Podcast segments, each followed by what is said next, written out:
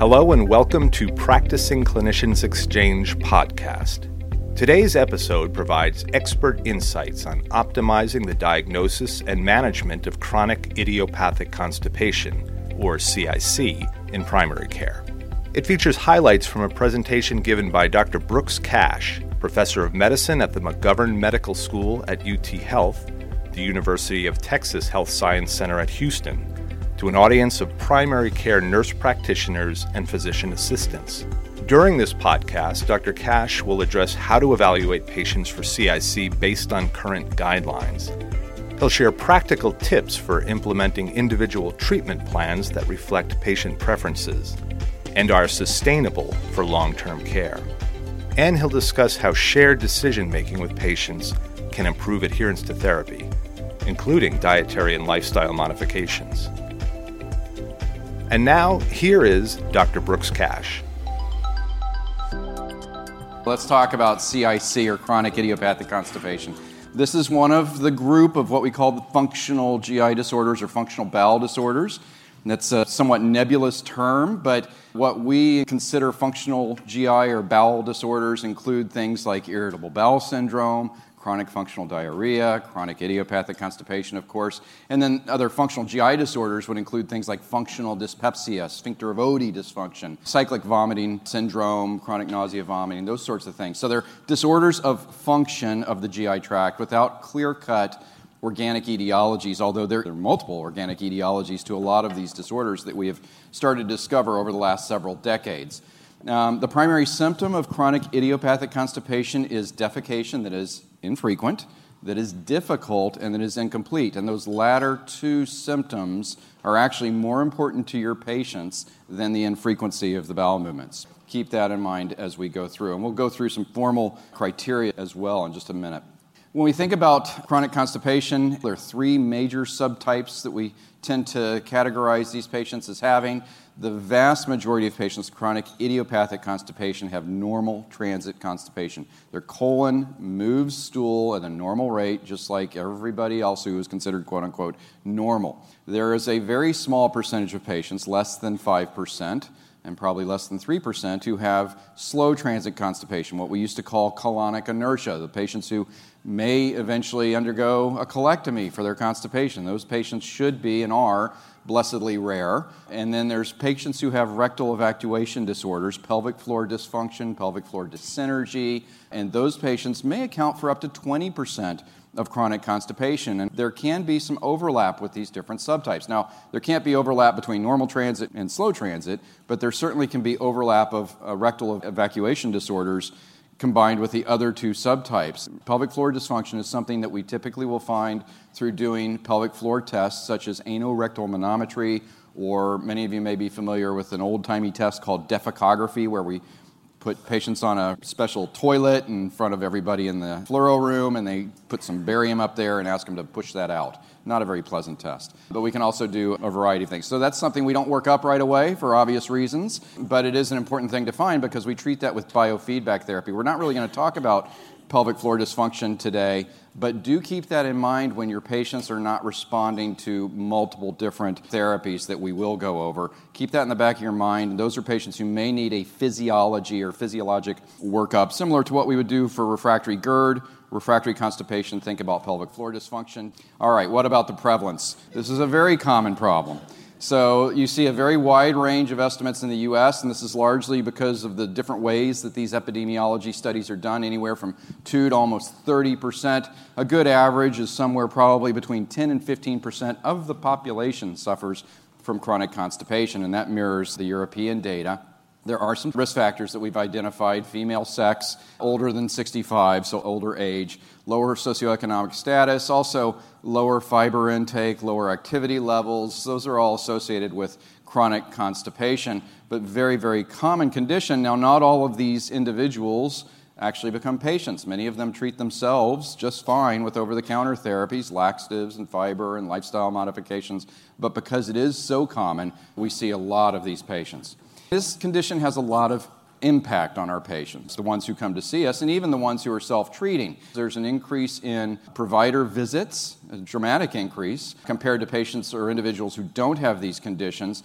And there's also an economic impact increased absenteeism due to missing school, missing work, and then what we call presenteeism, which is simply being less productive at work. You imagine if you had chronic constipation and you're sitting in the toilet for 20 or 30 minutes trying to have a BM, how that can decrease your productivity. So that has tremendous economic impact. It's hard to measure, but upwards of 15 to 20 billion dollars have been estimated to be lost. That's the economic impact. What about quality of life? Well, I think this is pretty striking when you look at other conditions like renal disease and depression.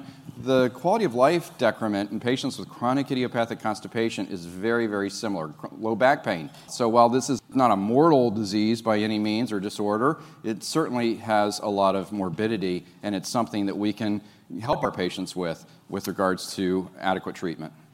So, what to ask patients? When did their symptoms first start? What's their frequency? Normal frequency based on actually very old survey data and now more recent data that's validated these results for bowel movements is three per week up to three per day. So hopefully you fall into that category. But there is no magic. What we're taught in our training is less than three per week is chronic constipation. It's actually the other subjective symptoms that patients can complain about or have concerns about. So stool consistency, hard lumpy stools, scybalous stools. We always talk about food when we talk about bowel movements, milk duds, rabbit pellets. Stool caliber, straining is very important to patients. That is one of the major symptoms of chronic constipation. Having to use manual maneuvers to facilitate defecation. That also, we believe, can be a sign of pelvic floor dysfunction. So, actually, even pushing up on the perineum or even using manual disimpaction techniques. What are the precipitating events? Was there something that started this journey of chronic constipation? Associated symptoms, bloating, nausea, abdominal pain, and then alarm features. And simply by alarm features, we mean things like hematochezia, unintentional weight loss, a family history of organic gastrointestinal disease, could be inflammatory bowel disease. More often, we're worried about colon cancer. So, those types of alarm features will mandate a more thorough early evaluation. The Rome 4 diagnostic criteria for chronic idiopathic constipation. This is not the Bible or scripture, so there are lots of individuals who eventually will get this label of chronic constipation who don't necessarily meet all of these symptoms. So the presence are two or more of the following symptoms with at least 25% of defecations, straining, sense of incomplete evacuation, sense of anal rectal obstruction or blockage, manual maneuvers, hard lumpy stools, and less than three spontaneous bowel movements per week. A spontaneous bowel movement is a bowel movement without the use of a laxative. Very simple concept. Loose stools should rarely be present without the use of laxatives, although they can be especially in the case of what we call overflow diarrhea, and then lack sufficient criteria for irritable bowel syndrome and that is primarily characterized by abdominal pain associated with abnormal bowel habits. So, symptom onset should be lengthy, it should be at least present for six months, and criteria should be fulfilled for over the last three months. So, good clinical guide, but don't hang your hat on this. Just think about these types of symptoms. Our GI tract absorbs 99% of all the secretions. There's about nine liters of fluid going through our GI tract during a day from what we take in, which is about two liters, and then another eight liters of secretions. And our GI tract does a remarkably effective job at reabsorbing that. But when that's disturbed, we end up with different stool form, whether it's a decrease in motility or secretion or both. Now, common misdiagnosis irritable bowel syndrome is characterized by abdominal pain. Remember that. That's the critical differentiator between CIC and IBS-C. So patients with IBS have abdominal pain with their abnormal defecation, and they can have constipation, diarrhea, or both. And that's really the differentiator. Patients with CIC are characterized by having type 1 and type 2 stool with the other associated symptoms, but they don't have pain or they don't have a lot of pain. It's not their central symptom. Patients with IBS, pain is the central symptom around which everything else revolves. The pain is associated with the change or the abnormal bowel habits. And on the converse, there's functional diarrhea, which is analogous to CIC. Not a lot of pain, but abnormal loose stools. So, risk factors older age, female, physical inactivity, low fiber diet, low caloric intake, low socioeconomic status, and polypharmacy. There are multiple other risk factors as well, but those are the main ones. And here's the alarm features. Age over 50 is there for a very pragmatic reason, and that is if patients haven't had a colon cancer screening test, as a gastroenterologist, I'll say ideally a colonoscopy, but there are lots of other tests that are appropriate for patients who are at average risk for colon cancer screening. They should undergo some form of colon cancer screening. Chronic constipation is not a mandate for colonoscopy. Chronic diarrhea, however, probably should be followed or evaluated with a colonoscopy to rule out inflammatory conditions, microscopic colitis, and the like, but chronic constipation, not necessarily. But if patients are of colon cancer screening age and they haven't received their screening, by all means, do take this opportunity to do that. I think as patients come in with symptoms, they're going to be more amenable to undergoing those types of tests. Unintentional weight loss, fever, rectal bleeding, nausea or vomiting, anemia, and a family history, especially of GI malignancy. Let's talk about how we evaluate these patients. There is some routine blood work that is typically recommended, but realize it is very low yield. It doesn't necessarily mean you have to get it every time you evaluate these patients. If you have an EMR and there's a recent evaluation with the CBC or thyroid function studies, that's probably all you need. Complete metabolic panel, make sure patients don't have hypercalcemia, also reasonable to do. But really, the yield of doing that blood work is about the same as if you took 100 people off the street and just did blood work on them. Consider colonoscopy if there are alarm features present, and then don't routinely order abdominal CT scans, what we call the ERCT when patients come into the ER. Barium enemas are really of no use in patients with chronic constipation or colon cancer screening anymore, really at all, except maybe in patients with IBD. And anorectal ultrasounds. We will do that in patients who have fecal incontinence passive fecal incontinence, not urge incontinence where they just can't make it to the toilet in time, but when they actually lose stool without knowing it, those patients do need some sort of pelvic floor imaging, whether it's an MRI or an anorectal ultrasound. They certainly need anorectal manometry to assess the sphincters, but for chronic constipation, it's not an early recommended evaluation. Let's talk about the treatment. Very broad strokes here in terms of our therapeutic approach to patients with chronic constipation, ranging from lifestyle modifications such as changing the diet, increasing fiber intake, over the counter laxatives, exercise, adequate hydration, toileting behavior, stress reduction, and then pharmacologic agents. So, a multimodal approach most of the time, when patients come to see me, especially in our tertiary center, they've tried a lot of this stuff. There's a lot of accessibility to these over the counter agents and lifestyle modifications. Not all of it is great information. We always take a good medical history, and if there is room to change something, by all means, do consider at least a therapeutic trial of an alternative. So, identify medications that may worsen constipation symptoms, discontinue them whenever possible. Toileting behavior. There actually is a right way to poop, and some countries do it very well. The United States, because we have terrible posture, myself included, don't do a very good job. So there are commercially available things that you can actually have patients. The key to appropriate toileting is all about positioning the pelvic floor and using the abdominal muscles. So first step to give patients in terms of this information is elevate their knees above their hips ideally lean forward straighten out the abdomen and then spine bulge out the abdomen and really use those abdominal muscles to try and increase that intra-abdominal pressure to allow appropriate pelvic floor descent. And of course, all this presupposes that the anal sphincters are working in concert. When patients have pelvic floor dysfunction, that's the issue, is the anal sphincters actually tighten instead of relaxing. And so basically patients are pushing against a closed system or they're corked. And I always tell patients, we have to uncork the bottle for you to be able to poop.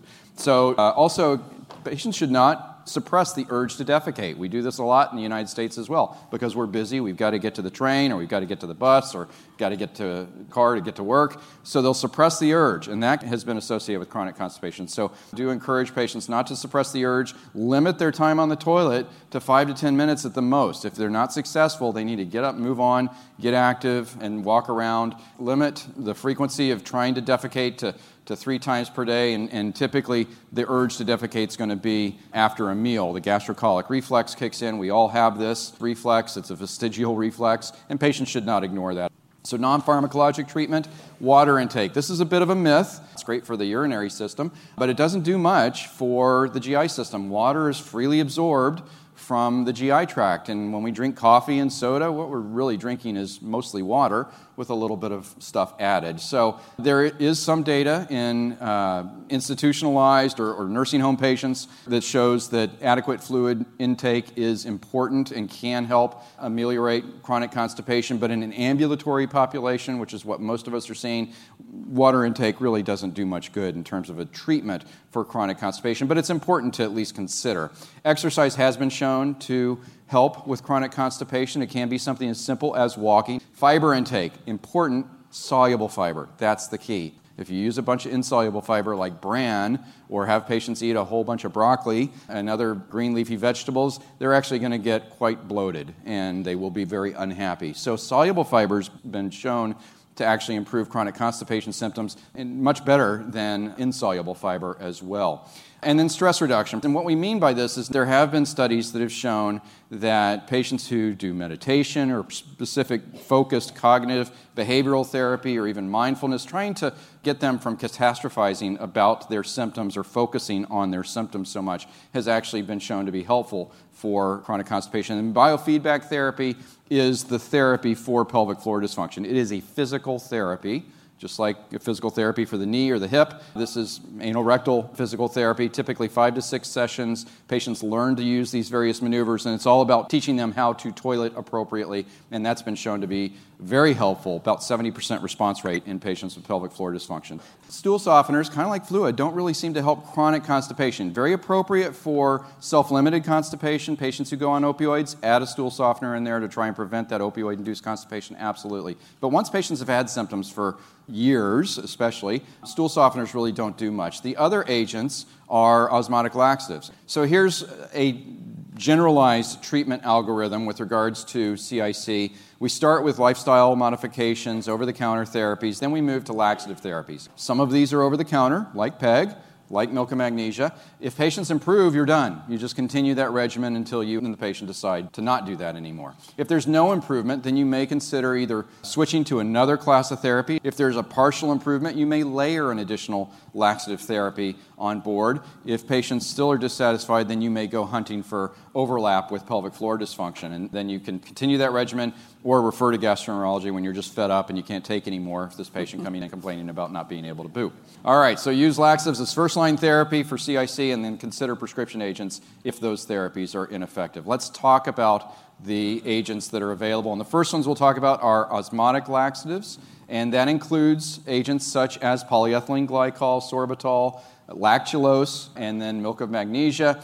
These work by holding fluid in the GI tract. They have no inherent promotility effect per se, they just hold on to fluid. There can be some adverse events such as electrolyte imbalances, hypermagnesemia in patients who are really overdoing it with milk and magnesia, although it's very uncommon.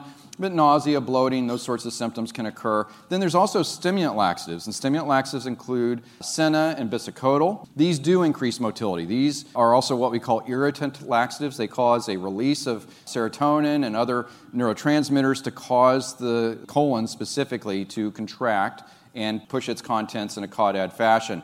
These also can cause electrolyte abnormalities. Crampy abdominal pain would be the most common adverse event with stimulant laxatives, and these are over the counter as well. Some of them are prescription. What about prescription agents? Well, primarily for the last 10 years or so, these have fallen into what we call the secretagogue class or the prosecretory agents, and there are three agents in that class.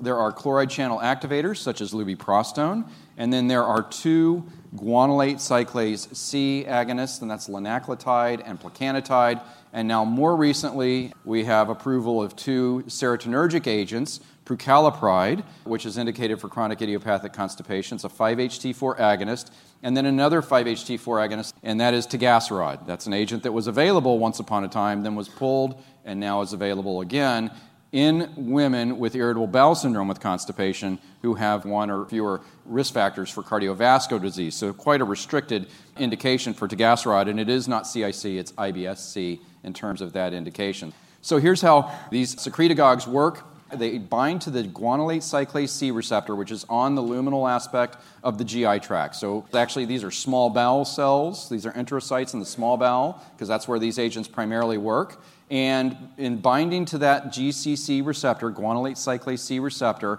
they cause an accumulation of what's called cyclic GMP. That cyclic GMP does two things. Number one, and most importantly, it opens up chloride channels, in this case, the cystic fibrosis transmembrane regulator. That's the enzyme that's broken in cystic fibrosis and it's a chloride channel. So when you open that up, you allow chloride to go into the gut, sodium follows, and water follows. So you're bringing water and salt, basically, an isosmotic fluid into the GI tract. The other thing that cyclic GMP does is that it seems to attenuate visceral hypersensitivity via the afferent neurons of the gut. Less important is the treatment for chronic constipation, it's the prosecretory effect that's more important. Now, lubiprostone is a direct activator of a specific chloride channel called a type 2 chloride channel, so CLC2, and it opens that channel up and does almost the exact same thing as the secretagogues. Brings chloride in, sodium follows, and then water follows. That's how the prosecretory or secretagogue agents work. Here's data with regards to lubiprostone looking at chronic constipation compared to placebo in week one. The standard dose of lubiprostone, 24 micrograms twice a day, uh, did significantly better than placebo. Patients went from about three spontaneous bowel movements per week up to about six spontaneous bowel movements per week in lubiprostone versus placebo. In terms of just response to treatment on a percentage basis, about a 60 to 70% response to treatment versus about 25 to 30% with placebo. Linaclotide. This is agent is quite effective in patients. The dose for chronic constipation is 145 micrograms once a day. This is one of the GCC agonists. It did much better versus placebo in terms of its primary endpoint for this trial, which was at least three complete spontaneous bowel movements per week. So that is a bowel movement without a laxative. It's one in which patients feel completely evacuated. So that's a high bar for a bowel movement and patients had to have at least an increase by one CSBM per week compared to their baseline for 9 out of 12 weeks. This is a really difficult and rigorous FDA mandated endpoint. Linaclotide did significantly better than placebo for that endpoint. And of course, what we see in clinical practice, we don't ask for those endpoints. We just ask patients if they're feeling better, if they feel like they've had a response. And it's significantly higher than that, and we don't use placebo in clinical practice either. Plecanatide is really a Me Too agent. The main difference between plecanatide and linaclotide is plecanatide is thought to be pH sensitive, so it exerts more of its effect. It binds more avidly to these GCC receptors in the small intestine, and it is thought to have low rates of diarrhea as a result of that. Linaclotide binds to these receptors not only in the small intestine, but also in the large intestine. So plecanatide is, we believe, more focused on the small intestine because of the pH sensitivity of its binding avidity to the GCC receptors. Same concept here, significantly better than placebo, and this is patients who had an increase of at least one CSBM per week, at least three per week for 9 out of 12 weeks, and actually three out of the last four weeks as well. In terms of the 5-HT4 agonists, I mentioned tegaserod and prucalopride. The way these agents work is they stimulate motility. They're prokinetic agents, and they do that by mimicking serotonin. Serotonin is the primary neurotransmitter that controls motility and secretion in our GI tract. And so these agents bind to 5-HT4 receptors and they cause basically an accentuation of the peristaltic reflex. There's also evidence that they do increase secretion to some degree, but they're really more prokinetic agents. So they're pushing down on the accelerator in terms of GI motility. And we'll look at prucalopride data. This is the one of the 5-HT4 agonists that's actually approved for CIC. It's not approved for IBS-C. The dose is 2 milligrams once a day. Six studies have been done, randomized controlled trials. Five out of those six showed statistical significance relative to placebo.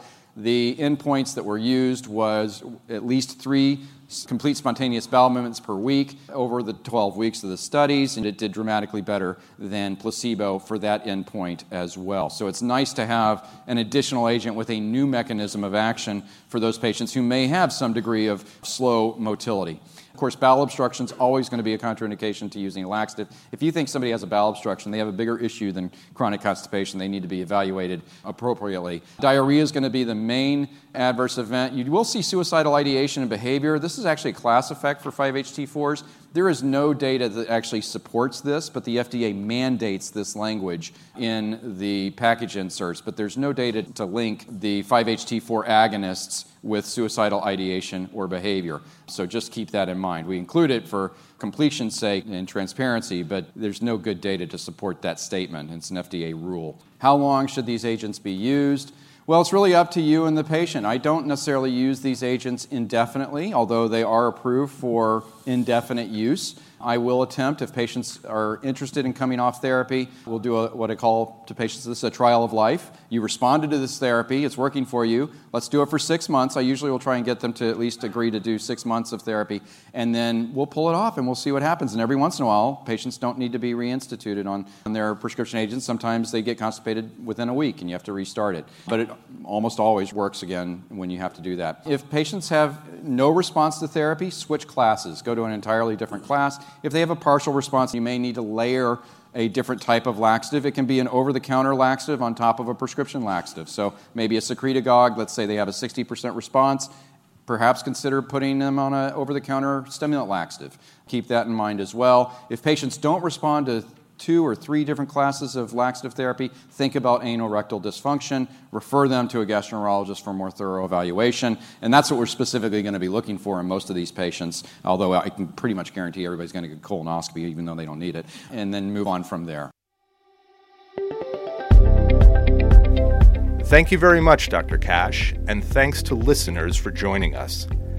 As a reminder for additional programs on topics that are relevant to your practice, please visit practicingclinicians.com or go to pce.is.